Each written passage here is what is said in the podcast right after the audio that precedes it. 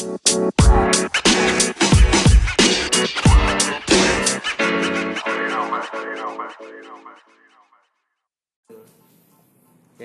Assalamualaikum warahmatullahi wabarakatuh.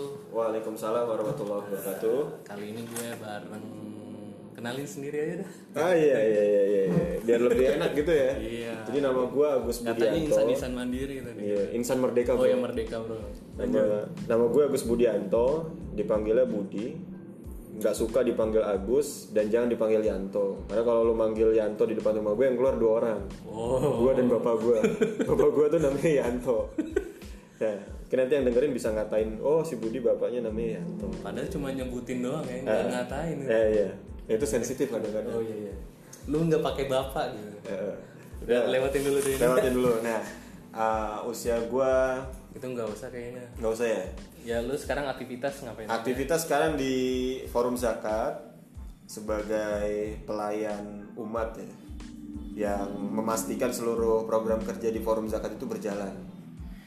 Oh, lu sekarang berarti forum zakatnya bukan sekolah amil. Bukan sekolah amil. Oh, Jadi sekolah kelompok-kelompok nggak? sekolah amil itu cuma apa namanya ya batu loncatan lah. Batu loncatan setahun di sekolah amil. Nah mas pas ketua baru yang Mas Bambang ini kepilih ditarik. Jadi penanggung jawab di kantor Forum Zakat. Kalau istilahnya Mas Bambang tuh direktur eksekutifnya. Cuman Oh, iya, iya. menurut gue terlalu terlalu inilah nggak penting kan sebutan itu yang penting kan kerjanya kan. Ya siap. Gila nggak tuh? Ya tapi kita nggak ngomongin tentang itu ya, bukan Iya. tentang forum zakatnya atau apa itu ntar di lain waktu aja. Siap. Gua eh, pertama kali kenal Budi nih, kenalnya nggak secara langsung kali ya. Gua karena mungkin kalau di bem di bem agak seangkatan kali ya. Tapi gua setengah tahun berjalan di bem tuh gue mundurin diri. Di setengah jalan jadi gua nggak lanjutin mungkin jadi nggak terlalu kenal. Tapi gua tahu Budi nih semenjak lu ada apa itu? Yayasan Indonesia Tangguh ya? Gua, Yayasan wah, ini agak mirip-mirip nih sama gue nih. Gue harus ngobrol nih sama dia saat. Kan gue juga eh, apa ya sok-sokan gitu. Kita bangun yayasan. Ya namanya anak muda kan. punya ya pokoknya ya tadinya cuma kongko-kongko aja gitu ya. Yuk kita bikin sesuatu lama-lama jadi serius bikin yayasan jadi yayasan kampus sarjana nah ini gue ngobrol sama Budi tentang dia eh, ngebangun yayasan Indonesia Tangguh ya. Lu eh, latar belakang lu yang kenapa sih sampai lu pengen ngebikin yayasan lu pertama gerakan aja atau langsung jadi yayasan sih? Memang cita-citanya yayasan, tapi kita mulai dari gerakan kan. Kalau kita bikin yayasan dulu tuh kita terkendala dengan legalitas dan legalitas itu butuh dana. Jadi motivasi yang pertama adalah gue ini bukan orang yang back office, ya ya ya tapi orang yang front office. Jadi tipi, tipikal orang yang gak betah di kantor dan uh, lebih suka bersosialisasi dengan orang, ketemu banyak orang, diskusi. Dan itu jati diri itu ketemu di BEM selama 2 tahun di BEM jadi staff, kemudian jadi ketua umum setahun. Uh, sering mimpin aksi gabungan di BMSI, sering main juga ke UNJ, ya ya nginep di UNJ segala macam. Nah itu membentuk uh, sebuah apa ya istilahnya itu hukum sosial. Gue ngerasa gue tuh orang yang memang senangnya di situ. Jadi passionnya itu digerakkan di apa namanya social movement yang berhubungan banyak orang, menolong orang, kemudian membuat sesuatu di masyarakat yang tadinya nggak baik jadi agak-agak baik gitu kan.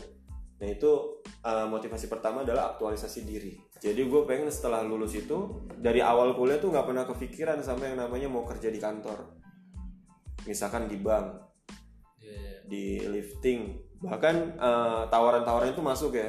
Biasa yang namanya ketua BEM tuh ada aja tawaran-tawaran masuk tapi kita tolak. Kalau bahasa Bunga Citra Lestari itu banyak cinta yang datang mendekat tapi ku menolak.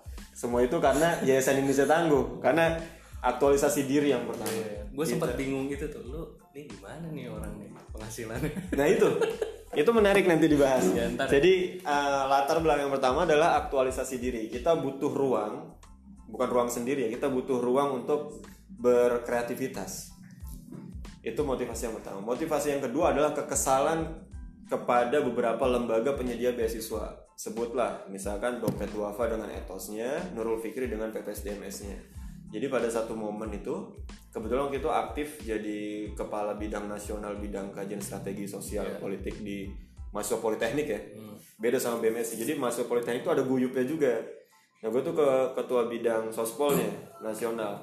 Nah itu eh, di situ gue ngeliat bahwa potensi teman-teman politeknik itu nggak kalah jauh sih. Tapi beasiswanya pintunya sedikit lah. Tapi beasiswa pintunya sedikit. Itu kuncinya. Iya, iya, iya.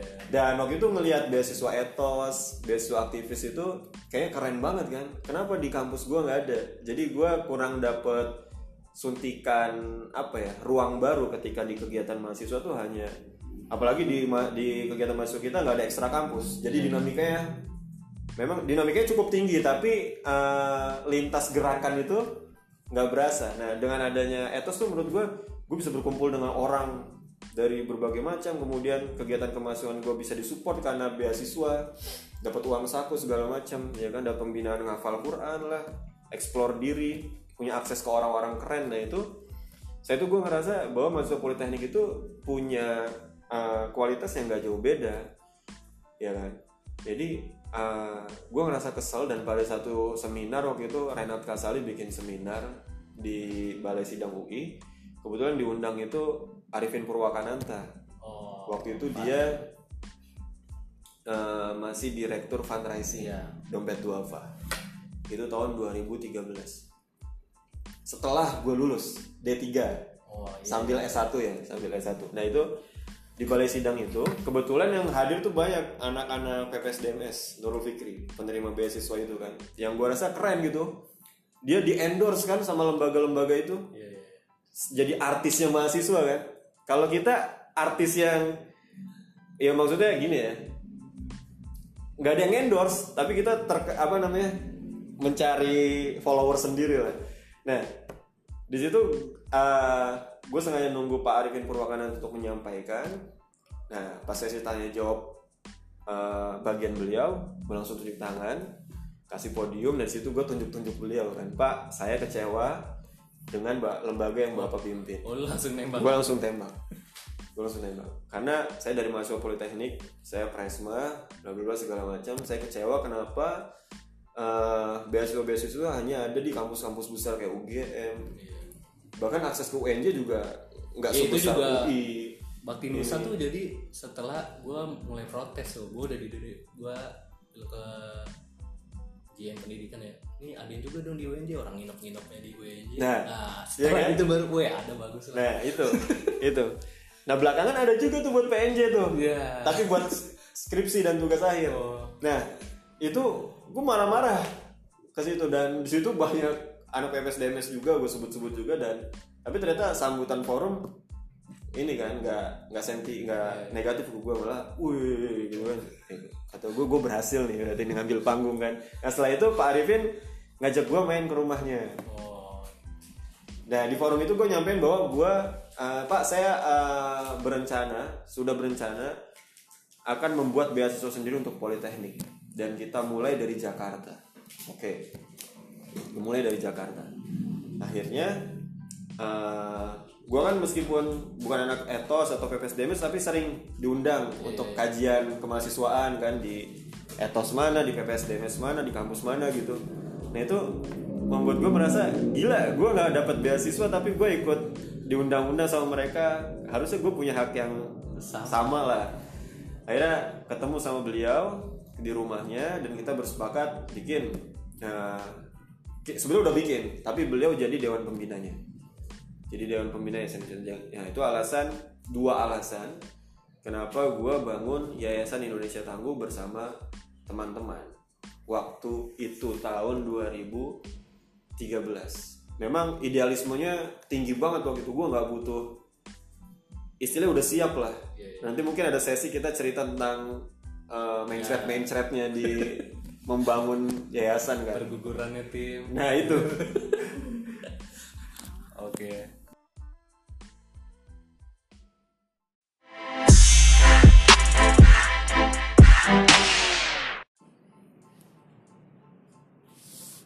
Oke kita lanjut lagi. Eh, lu udah share tadi tentang dua hal ya, dua hal alasan lu ngebangun Yayasan Indonesia Tangguh lah salah satunya ya karena pintu beasiswa di Politeknik itu sedikit ya kurang lebih sama lah gua kan juga alumni media ya. kadang-kadang juga Kita ini NC mania. Wah, yoi, kelas kasta kedua Kasta kedua dalam gerakan malah mahasiswa. kadang-kadang kalau diskusi-diskusi ya, ya apalagi plus lu sebagai aktivis lah aktif di kampus dan segala macam kadang-kadang bahkan kalau ngobrol sama teman-teman gua misalnya ada beasiswa yang lain gitu ya yang anak BEM terus di ini merasa ya kita yang tadi lu bilang kita juga berhak kok dapetinnya gitu tapi aksesnya kadang-kadang terbatas tapi alasan yang seperti itulah kampusnya nggak termasuk dalam list nah kita lanjut ke yayasan Indonesia tangguhnya ya Iya. nah lu udah mulai nih lu mulai dari berapa orang sih Dulu itu atau semua anggota BEM lu lu tarik semua nih? Oh, enggak. selanjutnya setelah kita selesai kita bangun nih enggak enggak. yang mau aja Enggak enggak. Kalau begitu nggak bakal jalan. Nah. Waktu itu udah memprediksi kalau kita narik semua itu nggak akan jalan. Jadi waktu itu sebetulnya kita mulai dari tujuh orang. Tujuh orang itu bukan anak BEM, tapi ya mereka-mereka yang gua share ide ini atau ikut memberikan sumbangsi pada ide ini, gagasan ini dan mendukung itu tujuh orang untuk meletakkan pondasi pertama. Nah, pondasi pertama itu adalah kita jalan dulu. Tapi kita udah mendeklar kita akan bikin beasiswa untuk anak Poltek. Yang persis kita ngebenchmark ke Ethos, kayak tos ke Ethos. Kita ngebenchmark ke Ethos. Nah, tapi itu nggak bisa langsung dilaksanakan, ya kan? Nah, target kita waktu itu pertama kita kumpulkan uang dulu. Tapi sebelum kumpulkan uang kita bangun kepercayaan. Ini lu ngumpulin uang dari bertujuh aja pak? Dari alumni. Oh, oh, lu juga Dari alumni. umum ya. dari teman-teman seangkatan. Nah, jadi yang pertama kita bikin kegiatan berbagi nasi bungkus dulu. Berbagi nasi bungkus, tujuh orang itu patungan, dapat berapapun kita beli nasi bungkus. Nasi bungkus, terus kita tempelin stiker Yayasan Indonesia Tangguh.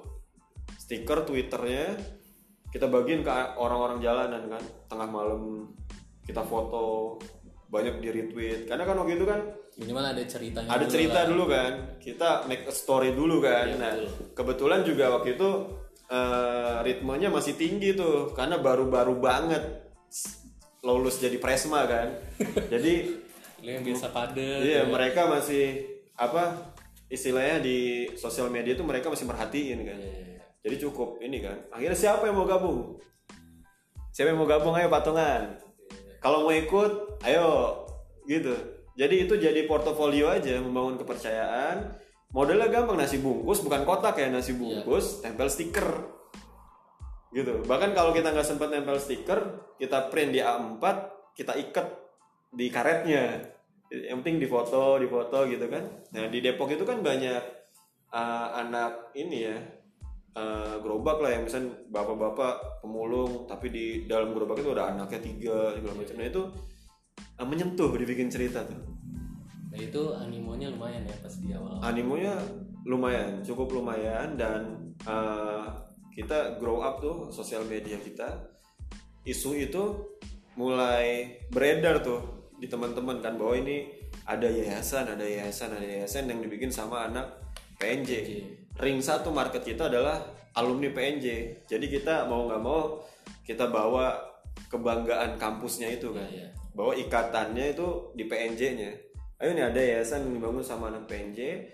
Nah setelah itu kita ini eh, list apa namanya membuat database alumni PNJ tahun sekian tahun sekian tahun sekian. Tapi kita mulai dari angkatan kita dulu. Oh, yang lumayan sukses yang bisa lu datengin lah. Ya di di angkatan kita dulu kebetulan kita banyak dapat kepercayaan kita telepon. Mau nggak lu eh, nyumbang ke Yayasan Indonesia Tangguh sebulan sekali?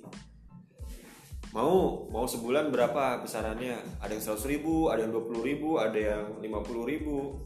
Itu kita ini tapi kontrak ya selama setahun. Kita gituin. Jadi supaya kita bisa forecasting kan? Iya, iya, iya. bahwa kita aman sampai mana gitu kan Iya, nggak nggak game hitung-hitungan lah. udah hitung hitungan nggak gambling kan akhirnya dapat kita bangun legalitas Itu bangun legalitas tuh kita urus yayasan itu untuk ngumpulin dana bikin yayasan tuh kita 3,5 tuh 3,5 apa nih? M? Juta. Oh juta gua M. juta tapi kan untuk kelulusan itu dengan eh, kita punya tanggung jawab uang harus sal- salurkan ke program Iya iya. tapi juga kita harus menyisikan buat legalitas itu kan nah itu tiga setengah juta. Oh tiga setengah bikin yayasan. bikin yayasan. Ya, ya, ya. bikin yayasan sambil kita eh, ini eh, yang lucunya tuh kita cari duitnya dengan bikin unit-unit bisnis. Waktu itu ada tiga. Kita bikin merek jilbab kita bikin percetakan sama event organizer. Jadi setiap ada angkatan kita atau kakak kelas kita yang nikah itu nanti eh, panitianya harus dari kita. Tapi dibayar. Iya iya. dibayar berapa aja nanti masuk ke kas yayasan. Percetakan. Setiap ada order cetak kita nyari ke perusahaan-perusahaan juga tuh nyari tuh. Cetak. Kita jualan jilbab. Nah itu masuk juga tuh. Masuk juga. Tapi kemudian yang event organizer sama percetakan ini tumbang. Yang sampai sekarang masih nih masih hidup nih jilbabnya. Tapi udah diurus sama teman gue yang lain. Oh, iya. udah jadi milik dia istilahnya. dia. tapi itu itu menjadi cikal bakal juga yang dulu membantu eh, berdirinya Yayasan Indonesia Tangguh. Bahkan sampai segitu. Dan itu kita belum digaji. Bahkan nggak kepikiran kita ngegaji dari mana. Mimpi kita tuh mimpi kita gede. Nanti kita gajinya segini ya segini segini segini siap. Ya di situ eh, udah bikin yayasan. Terus kita cari rumah. Cari rumah kan? Buat sekret. buat sekret. Bahkan bukan buat sekret buat asrama Buat langsung selama iya ya. Lu mau mulai masuk ke beasiswa. masuk ke beasiswa nah bikin asrama kita mau bikin beasiswa kita bi- cari asrama dulu nah cari asrama dulu itu ternyata kita kan bayarnya bulanan harusnya kan tahunan biasanya kita bayar bulanan nah ya, itu tapi sebelum itu lu dari alumni itu dapat berapa banyak? oh dari alumni paling Orangnya lah, orangnya aja lah. orangnya ada lah Yang empat bersedia puluhan gitu. Wah, ada empat puluhan ada itu dari alumni ya empat puluhan dan rutin tiap bulan. Jadi kita servisnya tuh bener-bener di chat tiap hari sebut nama Oh, kirim notes tahun. ke rom kirim souvenir notes ke rumah. Oh gitu. itu kan pakai kantor pos gitu kan pakai JNE itu bisa tuh. Nah kita bikin rumah eh bikin rumah lagi. Nah, sewa rumah. Nah sewa rumah ini tujuannya apa? Untuk mengikat donatur kita. Bahwa kita punya tanggung jawab bersama mencicil rumah tiap bulan. Iya iya iya ya kan? Itu waktu itu eh, mindsetnya gitu udah kita beraniin aja. Kalau dulu kan kita termakan dengan ini ya motivasi-motivasi bakar kapal. Ah ya kan? Jadi satu-satunya cara pilihan adalah kita harus menang. Karena kalau kita lari pulang. kita nggak bisa pulang gitu kan? Dulu kan kayak gitu ya. Ya kan? Anomali juga sih. Maksudnya eh, itu betul sih. Nggak cuman indahnya masa muda itu. indahnya masa muda kan. Tapi kan kalau nggak dibarengin dengan manajemen yang terukur kan? Bara- parah juga kan? Nah sampai kejadian kita nggak kuat bayar listrik tiga bulan. Tiga bulan. tiga bulan. Emang listriknya gede. nggak gede. Listrik biasa ya. Tapi memang karena waktu itu ada kondisi di mana meskipun orang-orang tuh udah komit setiap bulan selama setahun ada kondisi mereka nggak gitu dulu. ya, biasa lah ya Terus kan? lu pas di tim lu itu yang kerja ada berapa orang? Nah di, di tim itu yang kerja ada tujuh orang. Tapi dari tujuh orang ini dua doang yang gak kerja. Gua sama teman gua namanya Aba. Yang lainnya tuh ahwat-ahwat tuh. Oh iya. Buat untuk bikin, misalnya kita mabit, bikin kurikulum. Iya iya. iya. Apa aja sih poin-poin yang mau kita incer di beasiswa ini? Nah itu think tanknya tuh itu. Tapi eksekutornya dua orang ini. Pokoknya yang full time lu berdua. Full time-nya berdua gua. Berdua. Yang lainnya udah pada kerja tapi mereka siap eh, Support lah. support waktu, Luangin pikiran segala macam.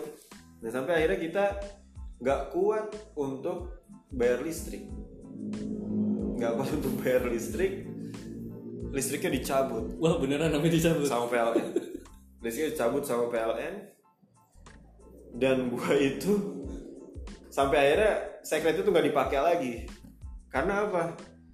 Karena Ada yang ninggalin di situ nggak sih? Nggak. ada tadinya ya gue itu berdua aja tapi setelah mati kan gue nggak tinggal di situ lagi kan Iya, karena memang uh, ternyata itu belum optimal untuk sekretariat yang kedua mati lampu dan gue kalau ngajuin ke PLN itu harus ganti dari yang uh, Oh, prabayar ke- ke, ke- dari dari pasca bayar ke prabayar Iya iya benar yang ini yang Nah kondisinya ya? begitu PLN lagi kisruh. Jadi komponen-komponen habis. Harus nunggu berapa bulan tuh? Nggak bisa. Nah akhirnya udah tuh.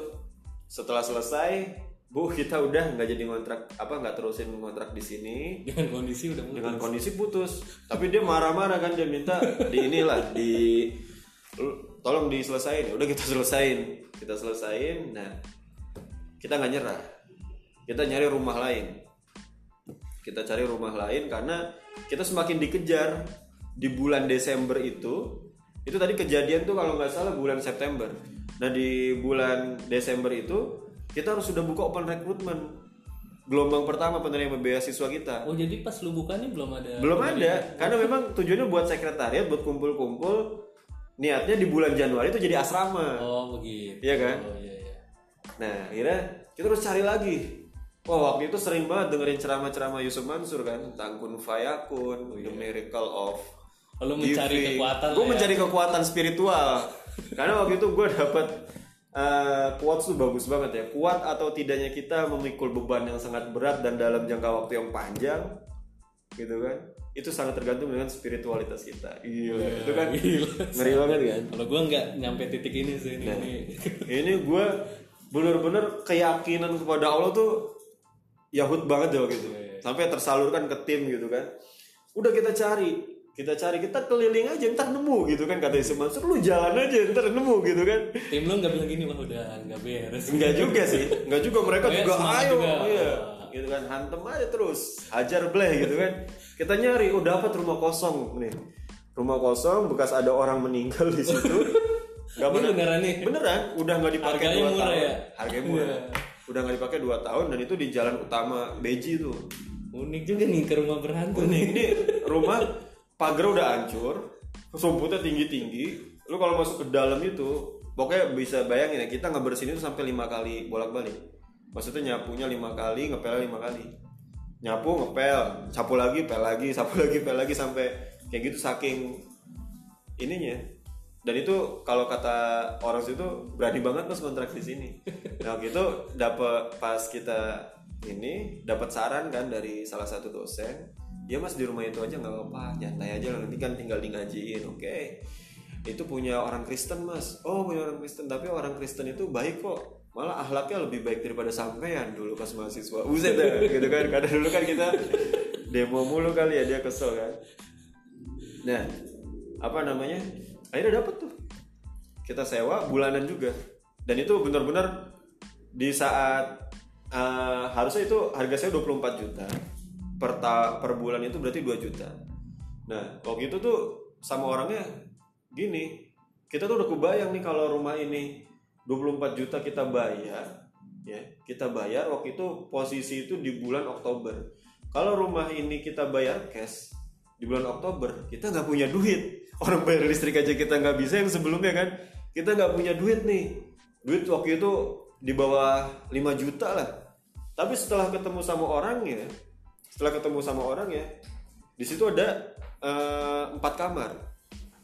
Ada empat kamar. Kata orangnya, Mas, silakan nih kayak ngekos aja. Per kamarnya 700 ribu. Wih, 7 kali 4 berarti kan berapa tuh? Eh 28 kan? 28. Gue bilang kan, Bu, bisa nggak? Kalau satu kamarnya 500 ribu aja. Oh ya udah nggak apa-apa. Langsung gitu kan. Jadi kita bayarnya 2 juta. Jadi duit 5 juta gitu masih safe tuh. oh Masih safe karena kita bayarnya bulanan. Akhirnya kita rombak, kita bersihin, kita branding, kita foto-foto, gaya donatur, dapat lagi. Dapat Hidup lagi. kan. Hidup lagi. ada harapan. Ada lagi, ya kan? Karena nih ceramah yang gue denger. Allah dulu Allah lagi Allah terus Iya, kan. kita yakin aja hantem terus kan. Gitu kan. Gila itu parah banget tuh. Apa? Kondisi belum digaji bos. Iya wah. Kondisi belum digaji. Gua tuh sampai itu lu berapa perjalanannya berapa bulan setelah lulus tuh? Lu sampai titik di rumah orang meninggal itu? Itu ya tujuh bulanan lah. Tujuh bulan. Oh, gila juga tujuh lu. bulanan. Dan hari ini gue punya pengalaman bahwa gue bertahan tujuh bulan tanpa gaji ya bisa bisa juga ternyata. Iya, iya. nah apa namanya Eh pokoknya kita nyari-nyari pemasukan dari lain lah. Orang Iya, mau pesan pin bikin kita jadi palu gak plus ada unit palu. saat tadi itu ya? Ya, tapi unit udah mati. Oh itu kondisinya udah mati? Kondisi udah mati. Nggak nggak nggak support banget itu.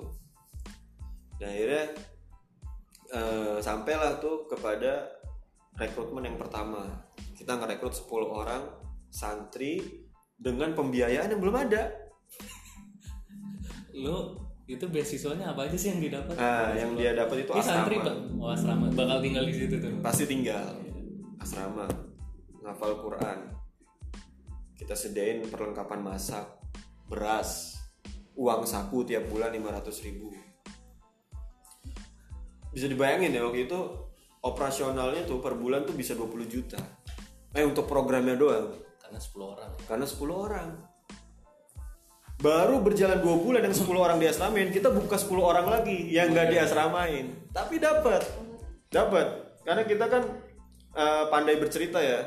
Meskipun sebenarnya nggak ada isinya programnya kan.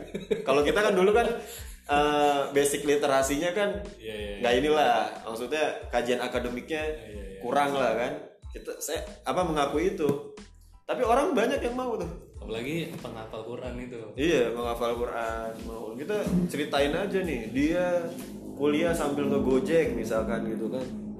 Penghasilannya orang tuanya 500 ribu per bulan misalnya gitu.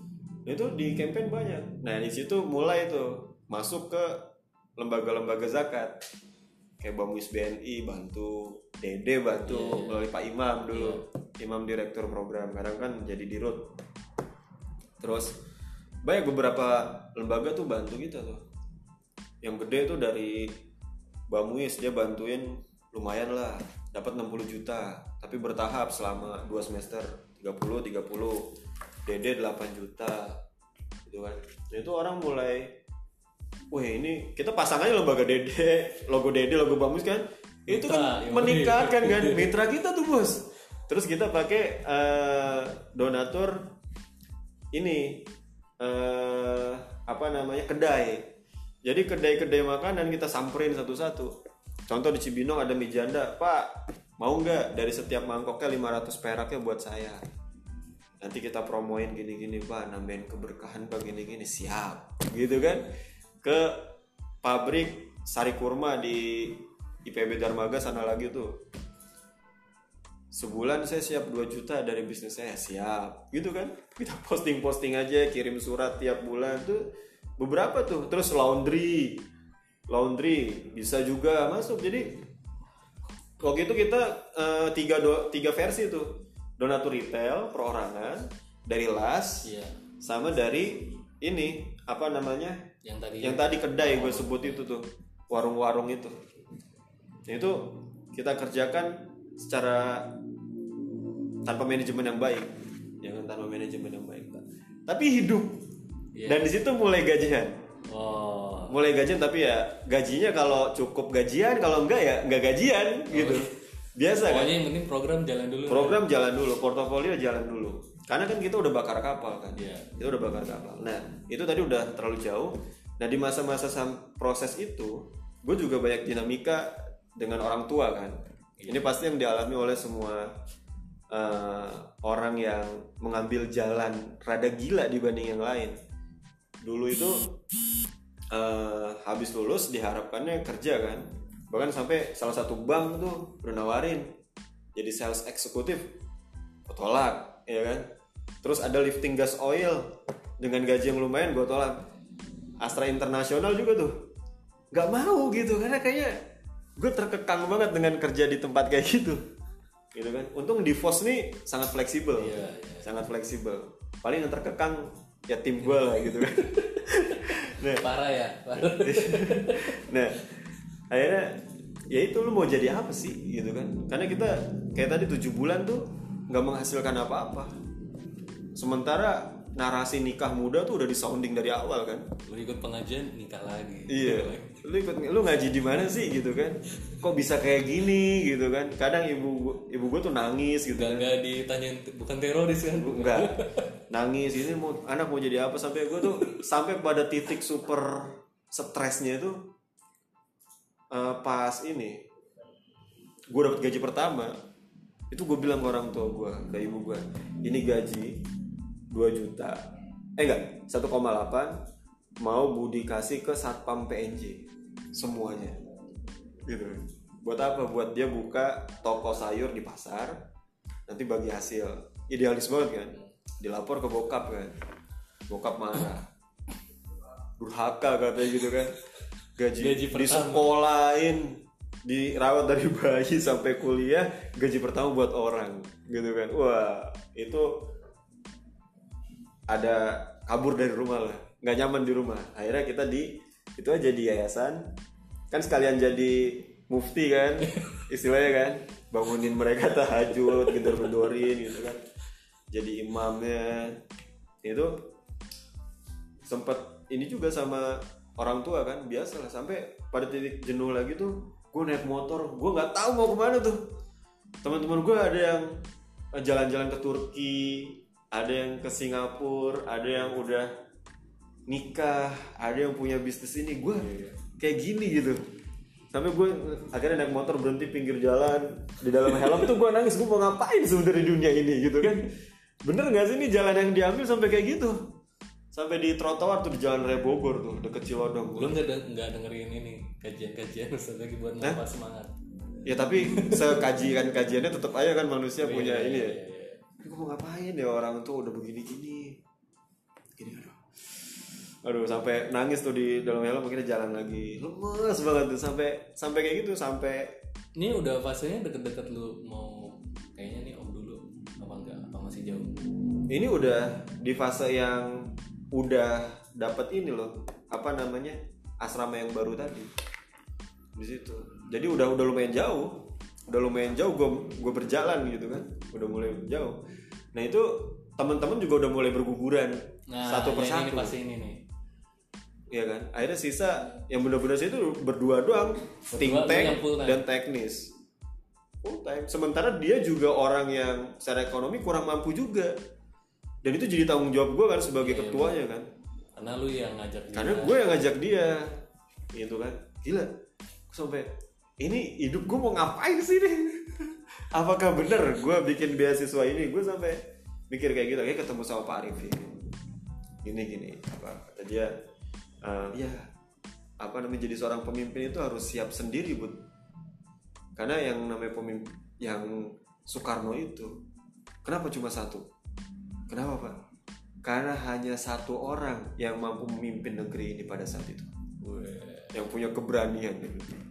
Dengan kan semakin orang di puncak itu semakin mengerucut kan, semakin kecil. Nah itu nggak muat buat orang banyak dia bilang. Paling cuma sedikit orang yang ada di situ. Kalau kita bicara gunung kan, Iya, iya, di bawah orang bisa banyak, tapi di atas cuma sedikit. Dan itu akan dekat dengan kesepian. Dia bilang gitu. Saya ini biasa kesepian buat kata Pak Arif. Saya membangun Dede, membantu Mas Heri Sudewo dengan tim yang nggak tahu apa-apa segala macam. Saya biasa kesepian. Tapi di situlah pemimpin. Dia bilang kayak gitu. Gue langsung, wih, keren banget nih orang nih. Padahal sekarang baru sadar. Salah juga sih. Harusnya selain minta motivasi, minta ilmu teknisnya juga Iya, kan. iya, iya. Nah itu akhirnya ya udah semangat lagi, jalan lagi sampai ya akhirnya mereka lulus di wisuda, kita rekrut. Tahun kedua kita buka dua asrama buat yang perempuan. Yang pertama programnya berapa lama tuh? setahun, Oh, setahun. setahun dan itu jalan, jalan efektif dan tahun kedua kita buka yang buat perempuannya, yang buat perempuannya. Nah itu eh, itu loh, ya banyak juga sih apa namanya intriknya ya.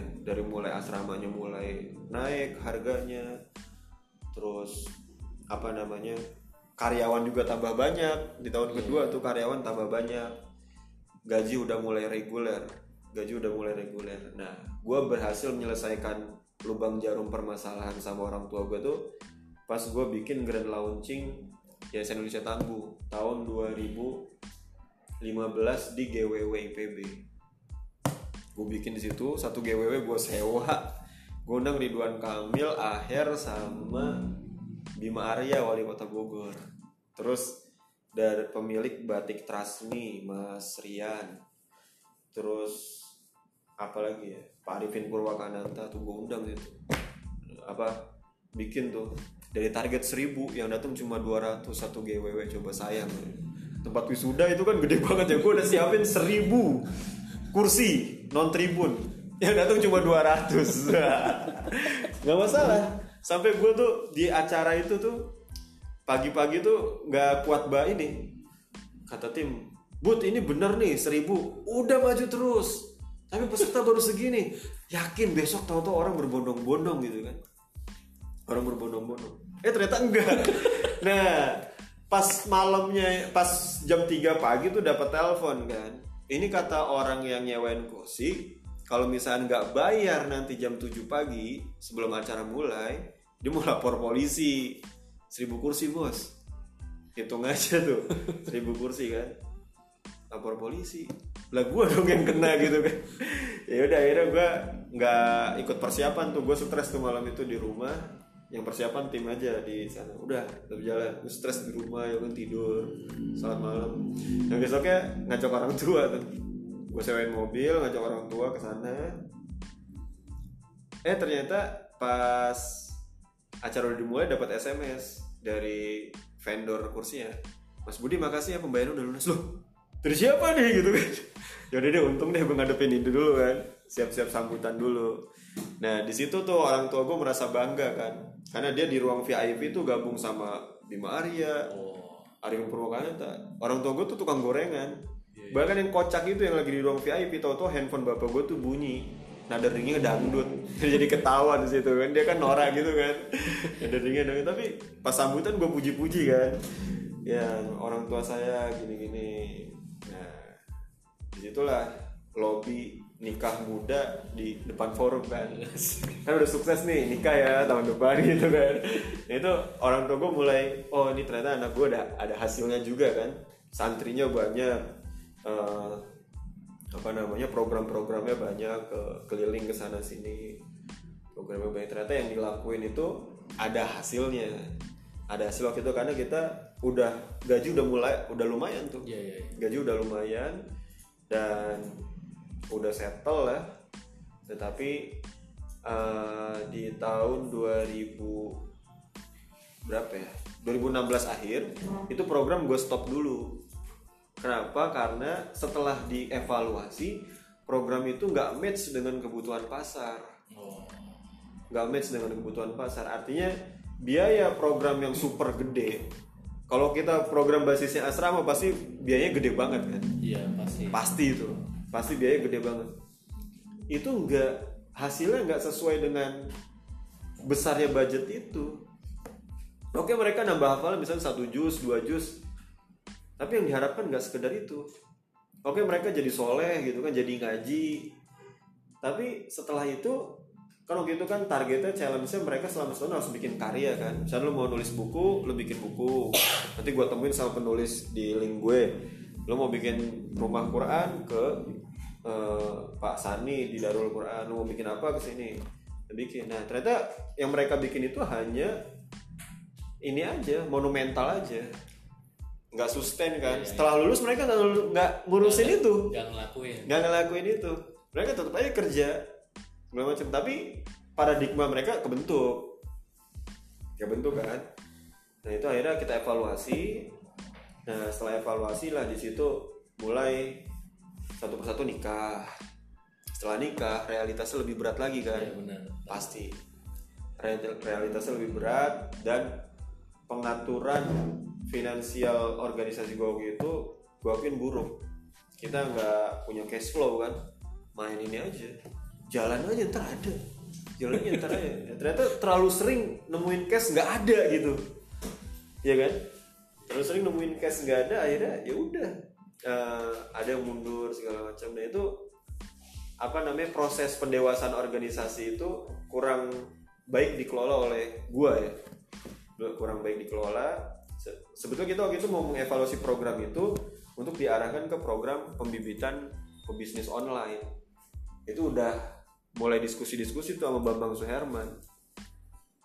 Tapi di tengah jalan sambil menyusun program itu dengan gua berdua orang ini tadi eh, karena tadinya tujuh tuh yang lima lima setelah asrama yang satu kebentuk itu gue punya tujuh karyawan. Hmm. tapi setelah program ini selesai mereka gue persilahkan untuk cari kerja tempat lain. Sambil gue berdua nih nyusun program. Nah pada saat nyusun program ini gue ketemu lah sama Mas Amin Sudarsono. Ya kan sama Mas Amin Sudarsono. Dan diajak untuk ke sekolah amil Indonesia. Begitu jadi itulah. Dan sampai sekarang ini sekaligus menjawab pertanyaan ketiga Iya, ya. iya. sekolah amil Indonesia nah di sekolah amil Indonesia ini ternyata dia udah satu setengah tahun di launching nggak ada kegiatan. Setelah nggak ada kegiatan kebetulan gue sering sharing sama Mas Amin untuk pengembangan Yayasan Indonesia Tangguh. Eh dia malah ngajakin. Gue bisa ke sekolah amil tapi paling seminggu dua kali doang. Ya kan? Awalnya ya. Awalnya seminggu dua kali doang. Tapi ternyata implementasinya gue bisa lima hari di sini kan karena tuntutan dari Mas Abed waktu itu apa namanya tinggi juga di sekolah Amil. Nah akhirnya ya udah full tuh di sekolah Amil. Jadi memang istilahnya di sini tuh tempat gue untuk belajar ya. Belajar membangun personal branding dan networking. Itu yang paling mahal di sekolah Amil. Nah setahun di sekolah Amil, Mas Bambang kepilih ditarik ke FOS yang networkingnya lebih luas lagi. makin dalam lagi Nah makin dalam, lebih dalam lagi dan banyak belajar. Gue juga ada ini juga sih challenge private dari Mas Bambang tuh selama tiga tahun ini harus gimana di forum zakat dan itu menarik sekali. Jadi memang ini bisa jadi modal besar ya. Kalau misalnya nanti tiga tahun lagi gue mau Iya, iya, iya. kembali menghidupi ya Indonesia Tangguh. Kira-kira begitu. Yang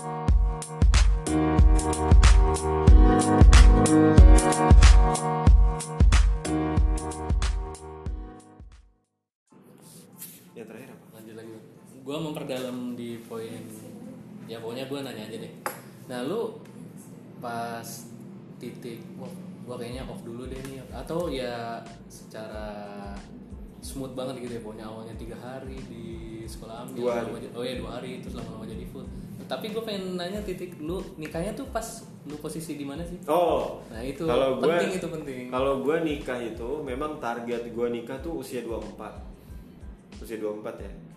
Waktu itu karena nirunya bokap. Bokap nikah usia 24 Cuma kan mereka dia case orang dulu di Jawa dijodohin kan. Iya. Nah, Kalau gue juga target nikah 24 Yusuf Mansur juga 24 tuh. Saking ngefansnya gue sama Yusuf Mansur.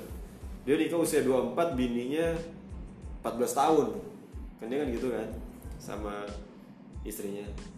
Nah gue nikah itu pas gue masih di YIT Di Yayasan Indonesia Tangguh pas program Berjalan. Berjalan. Program asrama itu asramanya. Berjalan Program asrama itu berjalan.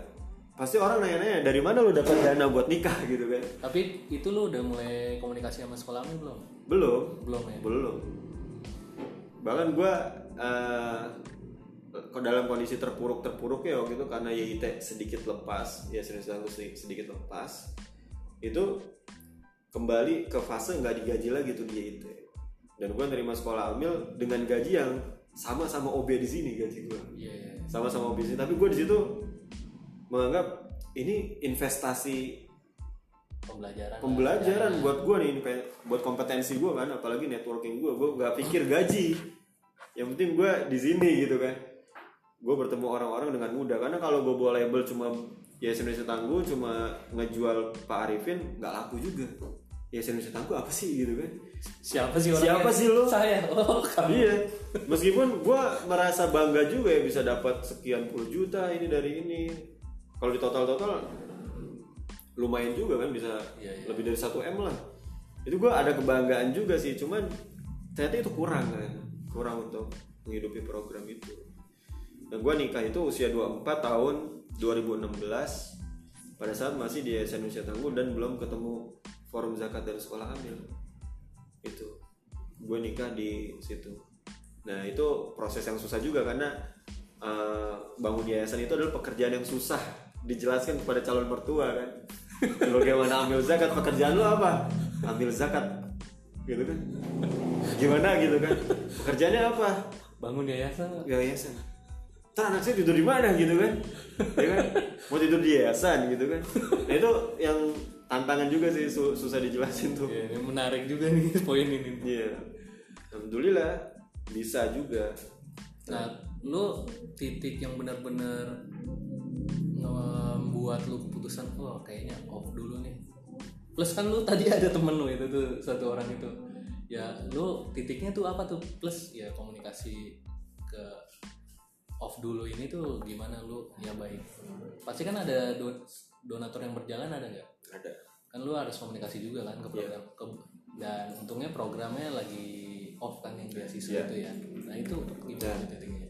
selama program beasiswa off bahkan sebelum program be- eh selama program beasiswa itu masih berjalan kita menjalankan program hit and run yang lain juga Oh. misalkan eh, tapi be- beasiswa ini berjalan 2 tahun berarti dua ya? Dua dua angkatan. Dua angkatan 40 santri. Nah itu kita ngejalanin program charity yang lain kan? Kayak misalkan di kampung ikan kita galang dana ke sana kebakaran di tanah abang gempa di garut Somalia Rohingya itu kita galang oh ya dana. ikutan ya? Nitip-nitip kan buat naikin brand aja kan? Karena itu kan yang paling gampang untuk narik donasi dibandingkan program edukasi kayak gini kan. Harus ngejelasin harus beru- berusaha lebih lah. Iya kalau istilah istilah Mas Bambang tuh setiap lembaga senggak punya nggak punya idenya pasti dia punya program beasiswa. Dia bilang kayak gitu. Itu program yang paling mudah tapi susah dijual ya Iya. karena udah uh, kadaluarsa ya program kayak gituan. Nah itu apa namanya gue memutuskannya itu jadi pas program beasiswa itu udah nggak berjalan gue masih berjalan program yang charity itu tadi sama teman-teman sama dua orang teman gue itu tadi. Itu masih ada kantor juga tuh masih ada kantor. Apa namanya? Nah dia juga udah mulai nikah juga kan. Dia nikahnya tuh dua minggu sebelum gue oh dia malah duluan? Nikah duluan nikah duluan. Nah kebutuhannya semakin banyak. Iya. Ya kan di situ udah mulai cerita cerita dan di situlah akhirnya karena cuma berdua ya gue terlalu mendominasi. Karena beliau ini orang lapangan. Iya. Orang lapangan. Nah gue terlalu mendominasi akhirnya nggak ini juga nggak sehat juga di organisasi itu. Gue ngerasa di SN Indonesia Tangguh pada saat itu momen itu udah nggak sehat lagi. Udah nggak sehat lagi.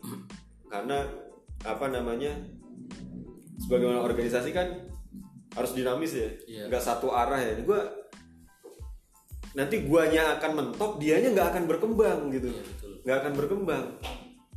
Akhirnya sampai pada uh, konsensus ya udah cari tempat lain aja nggak apa-apa kita.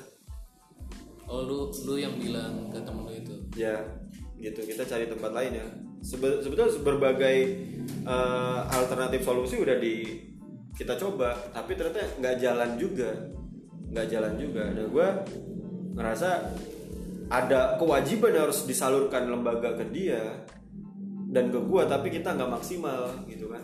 Nggak maksimal. Nah akhirnya udah kita apa namanya cari tempat lain aja. Plus Nggak masalah. udah Dan- mulai belum juga. Belum juga? Belum juga. Belum juga. Sampai dia bilang ah, gue mundur aja deh kalau gitu dari Yes Indonesia Tangguh gue nggak mencat. Gue nggak berani mencat ya. Justru dia mundur tuh gue alhamdulillah juga. Karena apa? Kalau mencat itu tuh nggak enak kan? Iya iya iya. nggak enak kan? Apa namanya? Nanti narasinya nggak enak. Justru mundur ini gue jadi seneng. Dia jadi punya tempat lain yang bisa menjamin hidup dia. Karena di sini nggak bisa akhirnya. Nggak bisa. Dia itu apa namanya? Selek selekan udah pasti ada ya. Selek selekan udah pasti ada. Nah gue tuh mulai sendiri juga tuh di YIT sendiri lagi eh, bikin program ini program itu segala macamnya. Tapi ternyata gue nggak kuat juga. Setelah gue nggak kuat juga oke kita vakum dulu gue vakum dulu di YIT OB juga nggak lagi kerja di YIT sharing-sharing sama Mas Amin. Barulah ditarik ke sekolah Amil. Lumayan panjang juga. Lumayan panjang juga. Gue kalau boleh cerita tuh di sekolah Amil gue dulu digaji tuh awalnya tuh cuma 2 juta ya. Dalam kondisi udah nikah. Iya iya. Jadi cash flow gue di rumah tangga itu sangat keganggu. Pas gue lagi shifting dari Yayasan Indonesia Tangguh ke iya iya. sekolah ambil. Sangat keganggu tuh. Langsung rajin puasa Daud tuh eh nyari nyari tambahan tempat lain kan nah ini nih buat penutup nih. Ya bisa dibilang ya orang kayak lu plus gue juga ya ada banyak lah. Jadi banyak mungkin lumayan banyak lah anak-anak muda yang ketika dia lulus ada juga ternyata yang mereka bikin gerakan sosial bahkan nggak sedikit yang jadi kayak lu dah jadi sampai bikin yayasan dan eh, kalau gua banyak berkomunikasi sih ada ketemulah beberapa orang gitu ya. Plus lu kan ini banyak pelajaran ya plus lu berani mengambil keberanian untuk "Wah, ini kita off dulu gua off dulu dulu deh. Mungkin bahasanya kita mundur dulu deh sebentar atau berapa langkah buat maju lagi ke depan. Tadi lu juga udah share eh, niatan lu itu ya. Mungkin nanti tiga tahun empat tahun lagi. Legalnya masih ada berarti? Masih di gua semua. Masih aman semua. Ya masih bisa ngelanjutin lagi lah. Nah lu pesan-pesan lu menurut lu apa aja sih eh sebagai kita ya anak muda ya? Terutama eh, punya idealisme tinggi pengen A pengen B. Menurut lu apa aja nih dalam kita ngebangun ya gerakan sosial lah atau kegiatan sosial simpelnya tiga terserah lu berapa poinnya. Ya. sebetulnya sampai itu tiap orang tuh punya jatah gagal ya pasti ya. dalam hidup ini. Dan episode YIT gue sampai vakum itu gue anggap itu pelajaran berharga dari sebuah kegagalan. Ya kegagalan. Karena gue gagal mempertahankan tim gagal mempertahankan lembaga gagal mempertahankan cita-cita membangun yayasan itu. Nah itu sebuah kegagalan ya pelajaran yang sangat berharga lah dalam hidup gue nah, yang bisa gue ambil itu kalau misalnya kita punya cita-cita untuk bangun sesuatu apa namanya ya selain yang pertama dibutuhkan itu semangat dan keberanian ya semangat dan keberanian bahwa kita harus yakin ya gue nggak menyalahkan untuk ceramah-ceramah yang gue dengerin di masa lampau karena itu memberikan energi buat gue Iya. serius demi Allah tuh itu memberikan energi buat gue untuk berani. Nah tapi keberanian dan semangat itu harus dibarengi dengan kompetensi teknis mengelola sebuah lembaga. Nah itu harus banyak belajar dengan orang-orang. Nggak mesti lo kerja dulu di tempat di lembaga tertentu kemudian baru membuat. Banyak juga kok contoh-contoh yang langsung buat tapi jadi gitu kan. Tapi memang sedikit. Kayak misalkan tim kita bisa dia kan belajar dulu di di rumah perubahan. baru dia bikin kan dia udah terbangun networkingnya terus di situ di coaching langsung sama Renald Kasali akhirnya jadi. Nah problem gua waktu itu gua oke dapat semangat dan keberanian tapi yang kedua di bagian teknis manajemen keorganisasiannya gue buruk banget untuk mengelola sebuah yayasan sosial.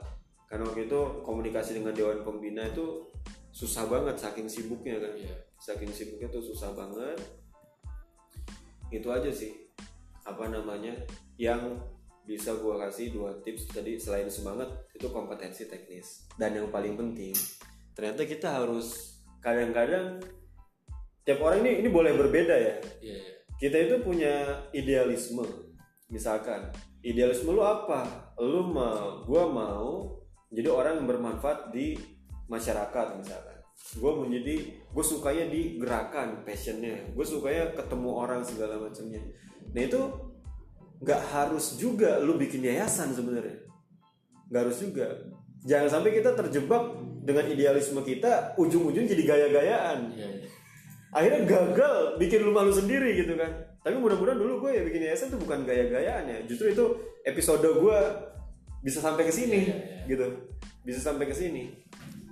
Nah jadi yang harus kita garis bawahi adalah yang harus kita pegang teguh di mana pun kita berada adalah semangat kita untuk berjuang demi kemanusiaan itu sendiri. Bagi orang-orang yang punya passion di gerakan kemanusiaan kegiatan sosial. Jadi yang harus pegang itu adalah semangat kita untuk apa namanya bermanfaat untuk orang lain. Jadi di mana pun lo berada semangat itu yang lo bawa. Kalau lo yang dipegang adalah gue harus bikin yayasan maka itu akan berat banget. Ketika lo gak di yayasan itu maka lo akan merasa terpuruk. Menurut gue kayak gitu ya. Kenapa gue menerima sekolah amil dan forum zakat? Karena ini berhubungan erat dengan apa namanya pengembangan diri gue sebagai seorang aktivis kemanusiaan. Dan itu sangat terbukti hari ini. Dan alhamdulillah eh, di usia yang masih sangat muda ini Mas Bambang ini mempercayakan amanah ini ke gue dan gue bis di sini meskipun ini bukan punya gue Iya, iya. tapi ini gue punya apa namanya otoritas yang lumayan juga untuk bikin ini bikin itu ketemu ini ketemu itu deal sama kementerian ini kementerian itu dan itu seru. Karena gue masih memegang semangat gue untuk menjadi aktivis kemanusiaan yang bermanfaat. Meskipun tidak harus di Yayasan Indonesia Tangguh gitu. Poinnya di situ sih. Jadi gue ngerasain ya ini mungkin di UNJ juga ada di PNJ itu setelah gue bikin Yayasan Indonesia Tangguh di bawah tuh bikin lagi Sindrom ada ya. ini Sindrom. ada itu ada ini. Jadi role model kan? Iya, iya, iya, iya. gue ngerasa di satu sisi bagus mereka jadi uh, punya mindset entrepreneur kan? Apa namanya? Social entrepreneur. Di satu sisi ya mudah-mudahan dia apa berhasil gak kayak Iya, gue iya, gitu kan? Bisa sustain sampai kapan pun. Mudah-mudahan. Ya itu itu jadi sindrom tersendiri tuh yang gue lucu juga ya? Oh, gitu. Ya gitu bos. Jadi apa namanya yang harus dipegang tuh semangat untuk tetap jadi apa aktivis manusia yang bermanfaat untuk banyak orang meskipun nggak harus di sini nggak harus di yayasan yang lu pengen Yes. Kayak misalkan ente kan di Dede juga oke juga kan? Iya, iya, iya. akhirnya nanti dapat ilmu buat dikembangin di kampung sarjana. Betul, betul. kayak gitu Mas Bambang sih pengen tiga tahun lagi gue nggak ngebangun JIT mungkin gue ditarik ke Dede atau ke mana gitu nggak tahu juga tuh orang Oke, sip. Dah.